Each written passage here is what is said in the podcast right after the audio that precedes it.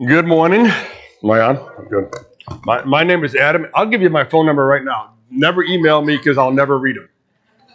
I have about 13,000 emails right now. When people actually want to contact me, they will text me that they sent me an email and then I'll read the email. So if you want my number, I'll be happy to give it to you. If you, if you email me, well, maybe next time I come, you can say, hey. Uh, the passage we're looking at today is uh, Luke 12, 1 through 12. And we got, got a little bit switched, and when we got switched, I was pretty excited. I'm planning a church in Lincoln, and we have our first big meeting next Sunday. And so one of the things that was interesting is going around just talking to people about like what what are they looking for, coming to church, not coming to church, all that kind of stuff. The thing that comes up all the time is the hypocrisy of the church. And so when us goes, hey, you're doing this one? I'm like, sweet, because this is what I'm dealing with right now. So let me pray for us, and then I'll read it, and then we'll we'll get into it. Dear Lord, we thank you so much to gather together this morning and worship you. We love the fact that you love us, and in spite of the cold, the winter, whatever, that we can come to a place that's warm because it's a place you're at. And we just thank you so much. I pray today as we talk that those of us in this room who are needing grace, you will give it. And those of us who maybe need to be confronted, you'll give that as well, Lord. In your name, amen. So Luke 12, 1 through 12, I'll read it to you. In the meantime, when so many when so many thousands of the people had gathered together, they were trampling one another. He began to say to his disciples first, Beware of the leaven of the Pharisees, which is hypocrisy. Nothing is covered up that will not be revealed, or hidden that will not be known. Therefore, whatever you have said in the dark shall be heard in the light, and whatever you have whispered in private rooms shall be proclaimed on the housetops. If that doesn't scare you, not much will. I tell you, my friends, do not fear those who kill the body, and then after that have nothing more that they can do. But I warn you whom to fear. Fear him who, after he has killed, has authority to cast you into hell. Yes, I tell you, fear him. And are not five sparrows sold for two pennies, and not one of them is forgotten by God? Why, even the hairs of your head are all numbered. Fear not, you are more valuable than many sparrows. And I tell you, everyone who acknowledges me before God, the Son of Man, also will acknowledge before the angels of God. But the one who denies me before men will be denied before the angels of God. And whoever who speaks a word against the Son of Man will be forgiven. But the one who blasphemes against the Holy Spirit will not be forgiven. And when they bring you before the synagogues and the rulers and their authorities, do not be anxious about how much or how you should defend yourself or what you should say for the Holy Spirit will teach you in that very hour what you ought to say. So, if you start with hypocrisy, what is actually hypocrisy? And, and let's be honest, the church is full of hypocrisy. We're all hypocrites. And so, even if we sit here today and think we're not, I mean, like, we claim to do one thing and do another. And I'll give you a great story just to start off. And this is absolutely true. Happened two weeks ago, which I'm actually going to go see this lady after I leave here. She's in Omaha. She's a Christian lady, but she's in like a, um, a care facility. She has a pretty wicked temper. She's a Christian, so she tries to tell people about Jesus. So on New Year's Eve, she was having a party with another lady in the place, and the lady and her sort of got into a squabble about some food. So this lady punched her, and so she punched this lady in the face, I don't know, a dozen times. Now, just to make things worse, the lady she beat up is in a wheelchair. Then she, I get to the call the next day and I go, uh, what is wrong with you? What happened? And, and, long story short, I mean, basically they got into a fight about food and they both lost and they both started hitting each other and, and not something we experience every day. But afterward, I go, I go, do you see any problem with what happened? And she goes, no. And I go, I go, do you understand what hypocrisy means? And she goes, no, what does that mean? I go, you ever heard the phrase turn the other cheek? Have you ever heard the phrase love your neighbor as yourself. Have you ever heard that? I mean, I go, your whole goal and your whole job is to represent Christ. Punching this woman in the face and then going to tell her to come to church, I go, you realize that they don't mesh, right? And so it's an interesting thing, but like as Jesus is sitting down and he's talking to his disciples, and I mean, and then all these people are sort of like crowding in, trying to hear what Jesus is saying to his disciples. So they're all pushing in. His first line to them is, Beware of the leaven of the Pharisees which is hypocrisy. Now, why does he say that?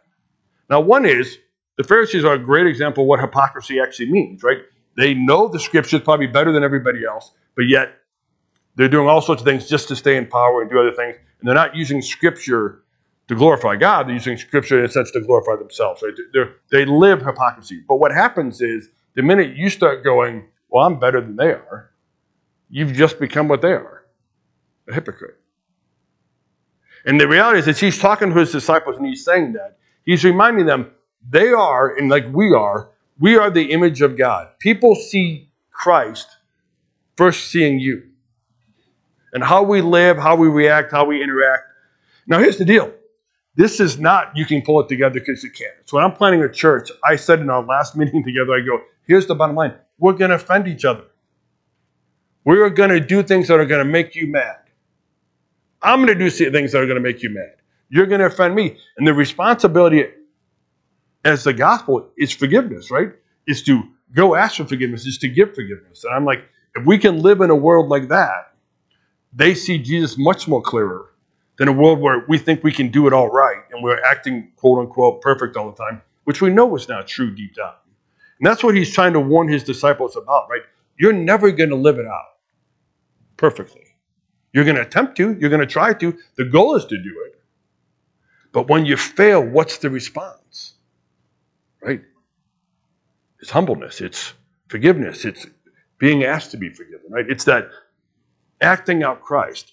And it's this is the part that freaks me out. And you think about if you think you're a pretty good human being, which maybe you are, I have no idea. You're not, but maybe you think you are. You read two and three, literally it says nothing. I mean, can you imagine walking around with the bubble above your head? That every time you thought something, it came up on a screen? We'd be friends for about four or five seconds. That'd be it. It'd be over. We're like, the things that go through our heads are, are terrible at times. But yet, Christ says nothing is covered up that will not be revealed. Hidden that not, will not be known. The private conversations you had about so and so the other day will be revealed.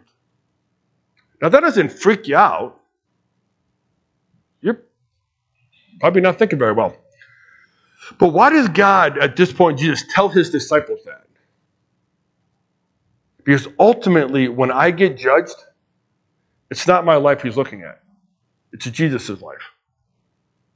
Right? Ultimately, I am covered by Jesus' blood if I bowed my knee to Christ.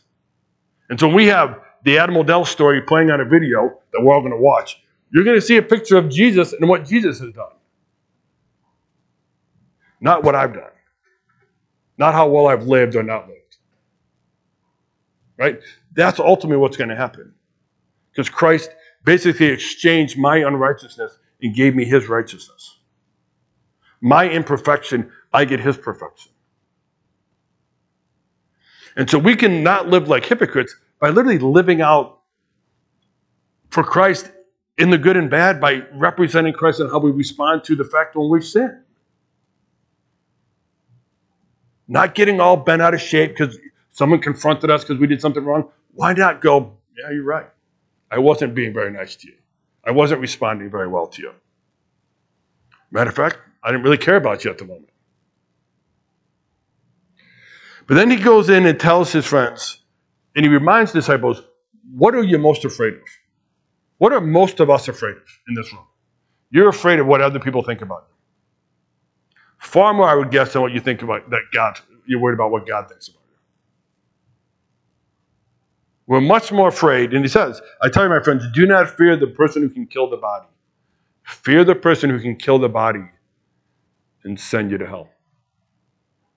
Yet most of us spend our lives worried about what our neighbor thinks, worried about what each of us think in, in this room about us. That consumes us, drives us, makes us do things far more than oftentimes our fear of God. And God literally says, Fear me. And if we can, we can decipher the word, we can put it out. But you know what it actually means? Fear Him. He has the power that you don't have.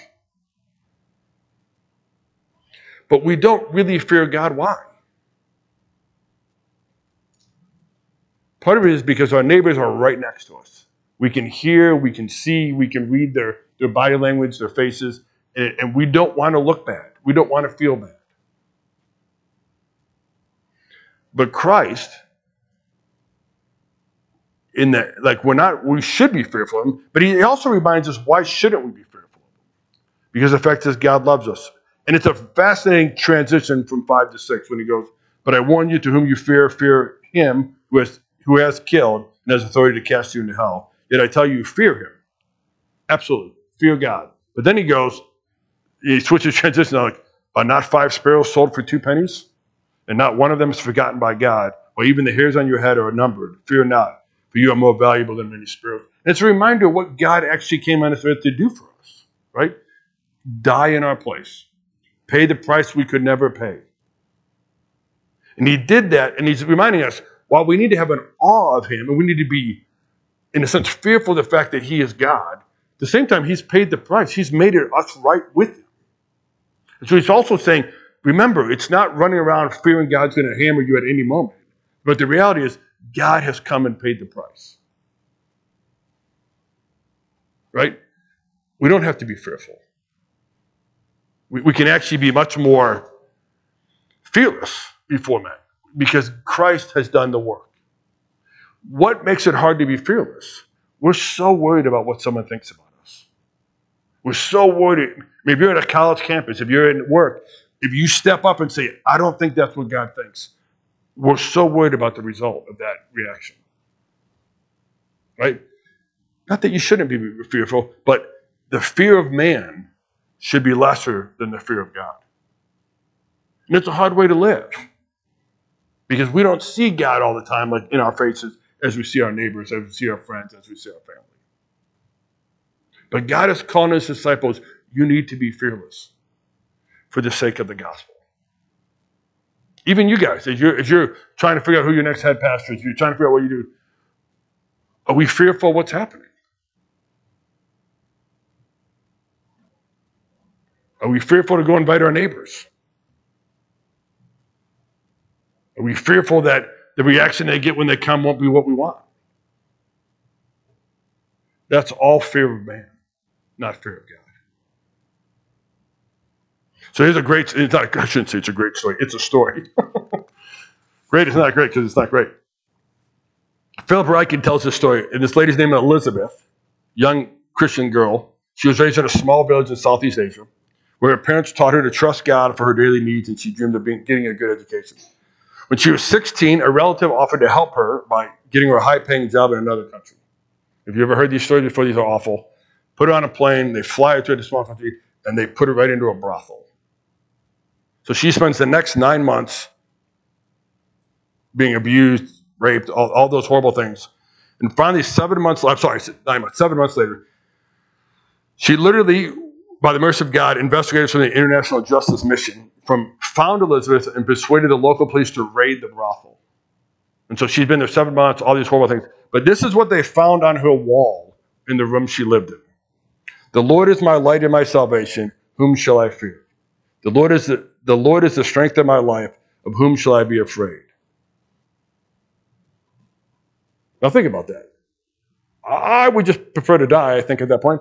But like, but you think about it, where does that kind of courage come from? I mean, she's in a place none of us want anybody to be in.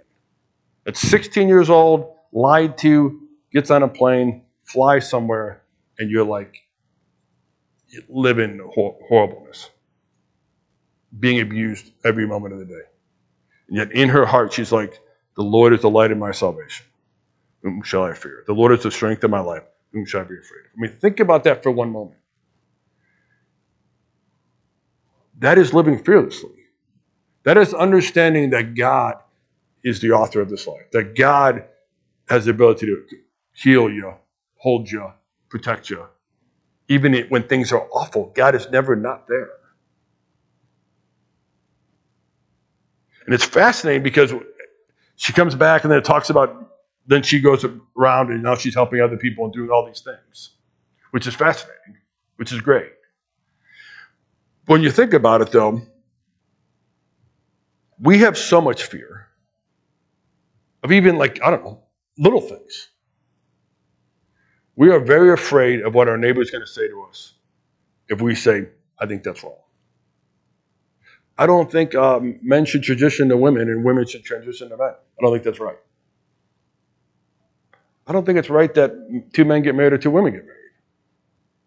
I don't think it's right that you're living with your boyfriend or girlfriend before you get married. All those kind of things. Like you say it in this society, you will be made fun of. You will get some ridicule, you will get some look, you will get that kind of stuff, right? And what are you afraid of? That someone's going to make fun of you? That someone's going to look at you sideways? That someone's going to. Because the reality is, what is the worst thing? Is you not speaking and they get cast someplace they shouldn't want to go.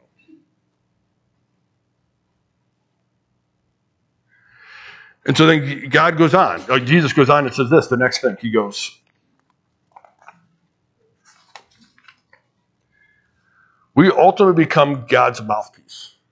And I would, I could almost argue that last little section, which I'll read here in a minute, is literally an implied question. There's an implied question in that thing. And the implied question is, what are you going to do with me? Jesus is literally going, what are you going to do with me?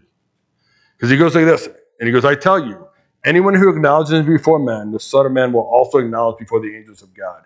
But whoever denies me before men will be denied before the angels of God. Now think about that for just a second. We did not, I can honestly say, I deny God a lot. And there's times when I should speak and I don't.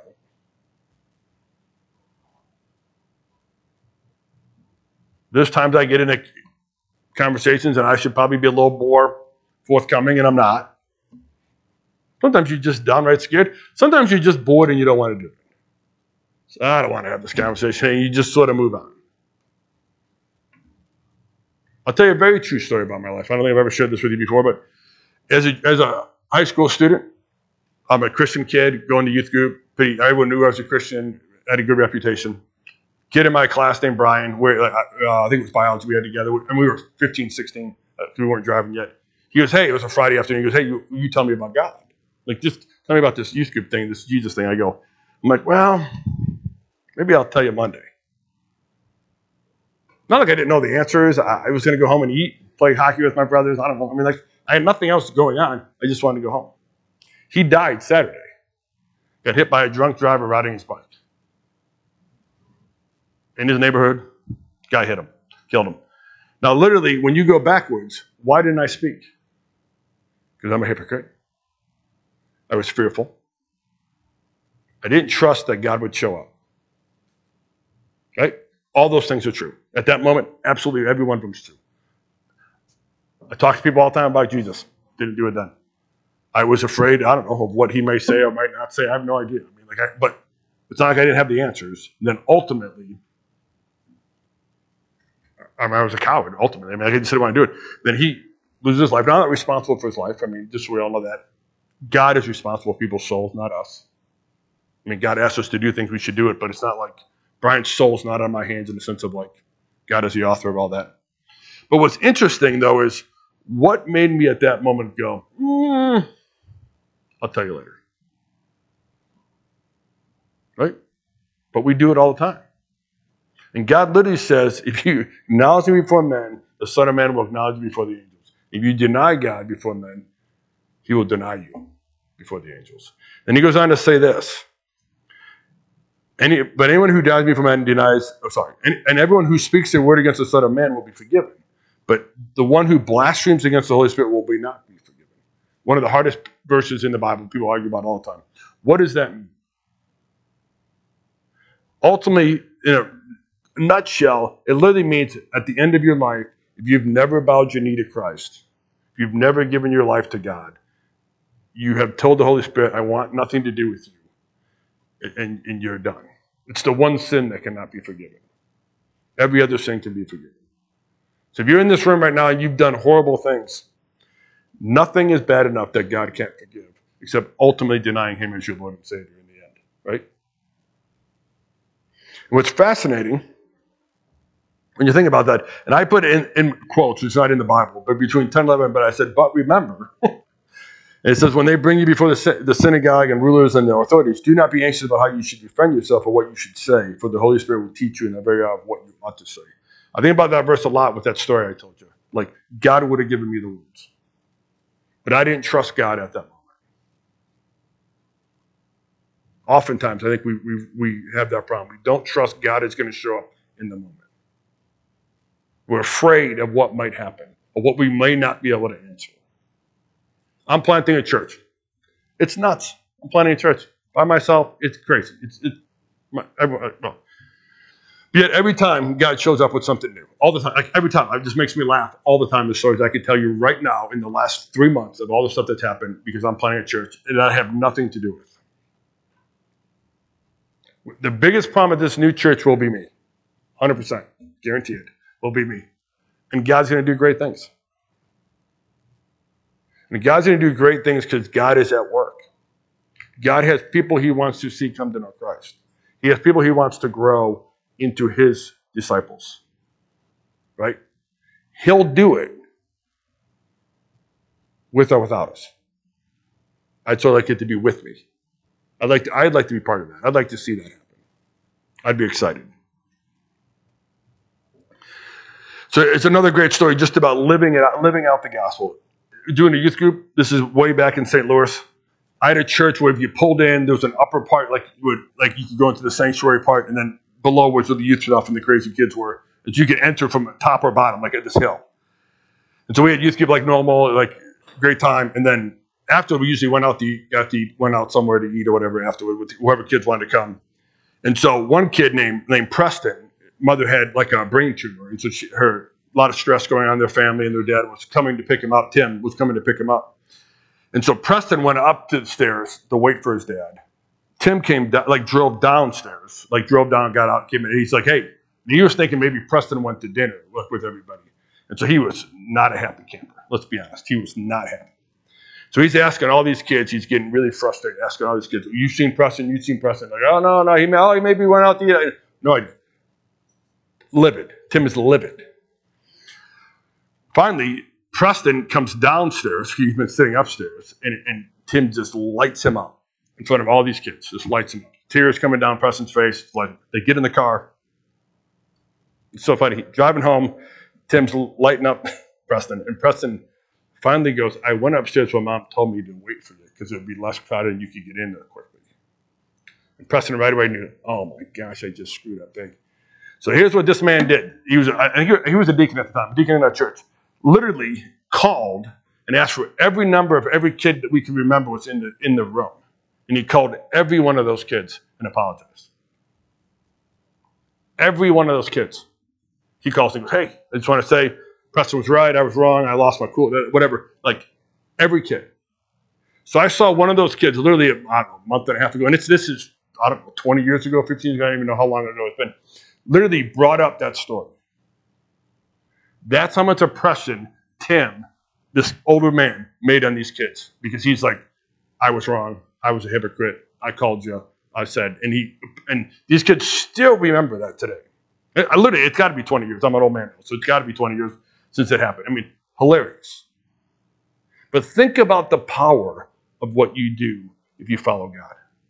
Think about the power you have if you truly go out there and live out grace the way God gave it to us.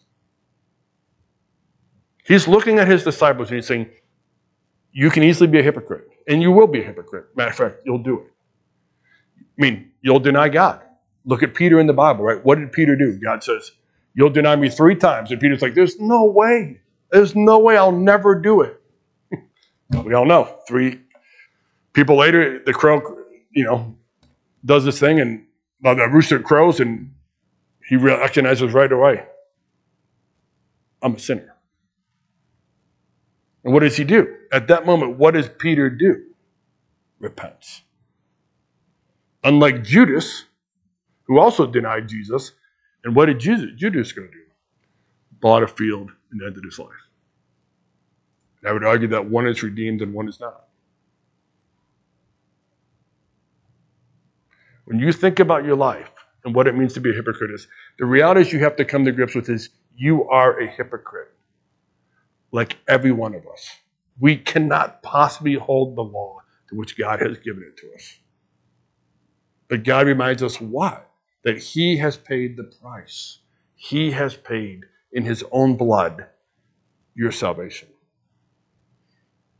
And so all you really have to do in your life is get to the point where you actually are more in awe of God and His relationship with you than you are about your neighbor or your brother or your spouse or your kid or wh- whoever right now is coming into your head.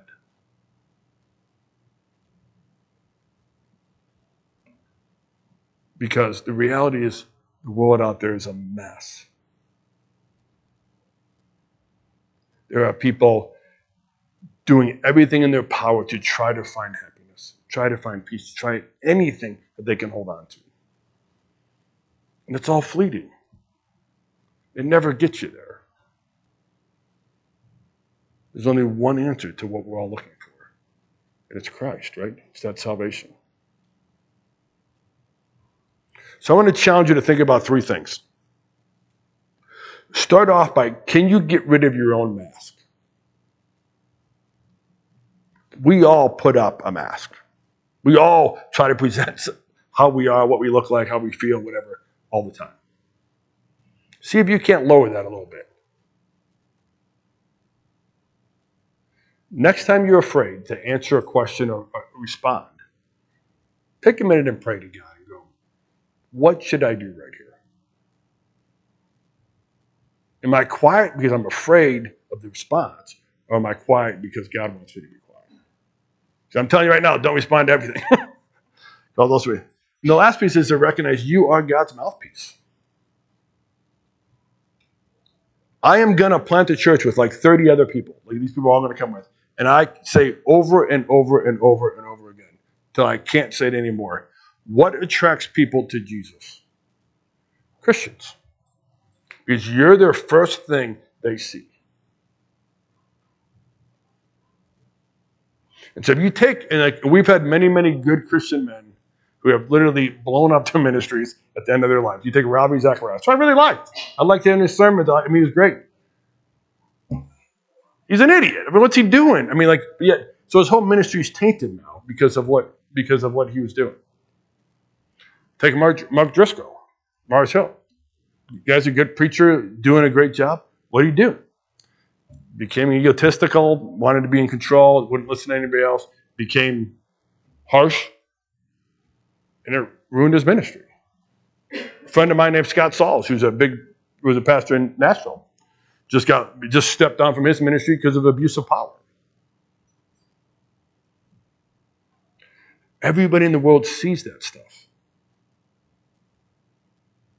They know Christians are no different than they are. And the reality is, we're not. But what we should be is look and look more and more like Christ. And if we do, the world changes. So I'll, I'll end with this story. I, you probably have never seen this movie, and I don't recommend you go see it because it's not great. But there's this great scene. It's called Eight Miles. It's with Eminem, who's this white rapper. No, I don't even like rap music, but in, this thing, the way this thing worked is the rap, they would rap battle each other, is what it's called. And so then they just basically mock each other. Uh, and so, like, the winner then, you know, votes. And so they flip a coin, and, and Eminem, who's this white rapper, is going to go against the best rapper in this, this area. And so he has to go first, which is usually a disadvantage. So literally, Eminem goes through and tells this guy, while making fun of him, all the things that are bad about him. Like, lets it all out there. Like, we all know, and then he just lists all this stuff. And what's hilarious is the rapper, when he's about to respond, it, it, which is based on a true story, literally couldn't say anything. He didn't know what to say because Eminem had already exposed himself so much that he didn't know what else, I mean, he could go after and make fun of. So often in the Christian life, we're so badly trying to hide our sins, hide our wrongs, hide our difficulties, that we don't get people a chance to see what Christ can do in those things. Christ isn't here because we're perfect. Christ is here because literally, I don't know if this is a bad word in church, we stink. We're bad people. Yet that's the stuff we keep hiding from everybody. When the reality is, that's the stuff we should be showing people so we can say, God can fix that. God has made an angry man not so angry. God has made a scornful woman not so much anymore. I've had a major abuse in my life, yet God can heal it. Right? I mean, those kind of things are the things that people go, ah, God's real. Let's pray. Dear Lord, just thank you so much for getting us together. So much that it's soon going to turn warm and it's soon going to be sunny, Lord. I I thank you so much for the fact that you died on the cross to save us from our sins. And we stand here. We're, I mean, we should be in awe, and I think oftentimes we're not. And I pray that you will change that in our hearts, change that in our lives, that we really will live a life that is so grateful for all that you've done in our lives. Lord. Your name, amen.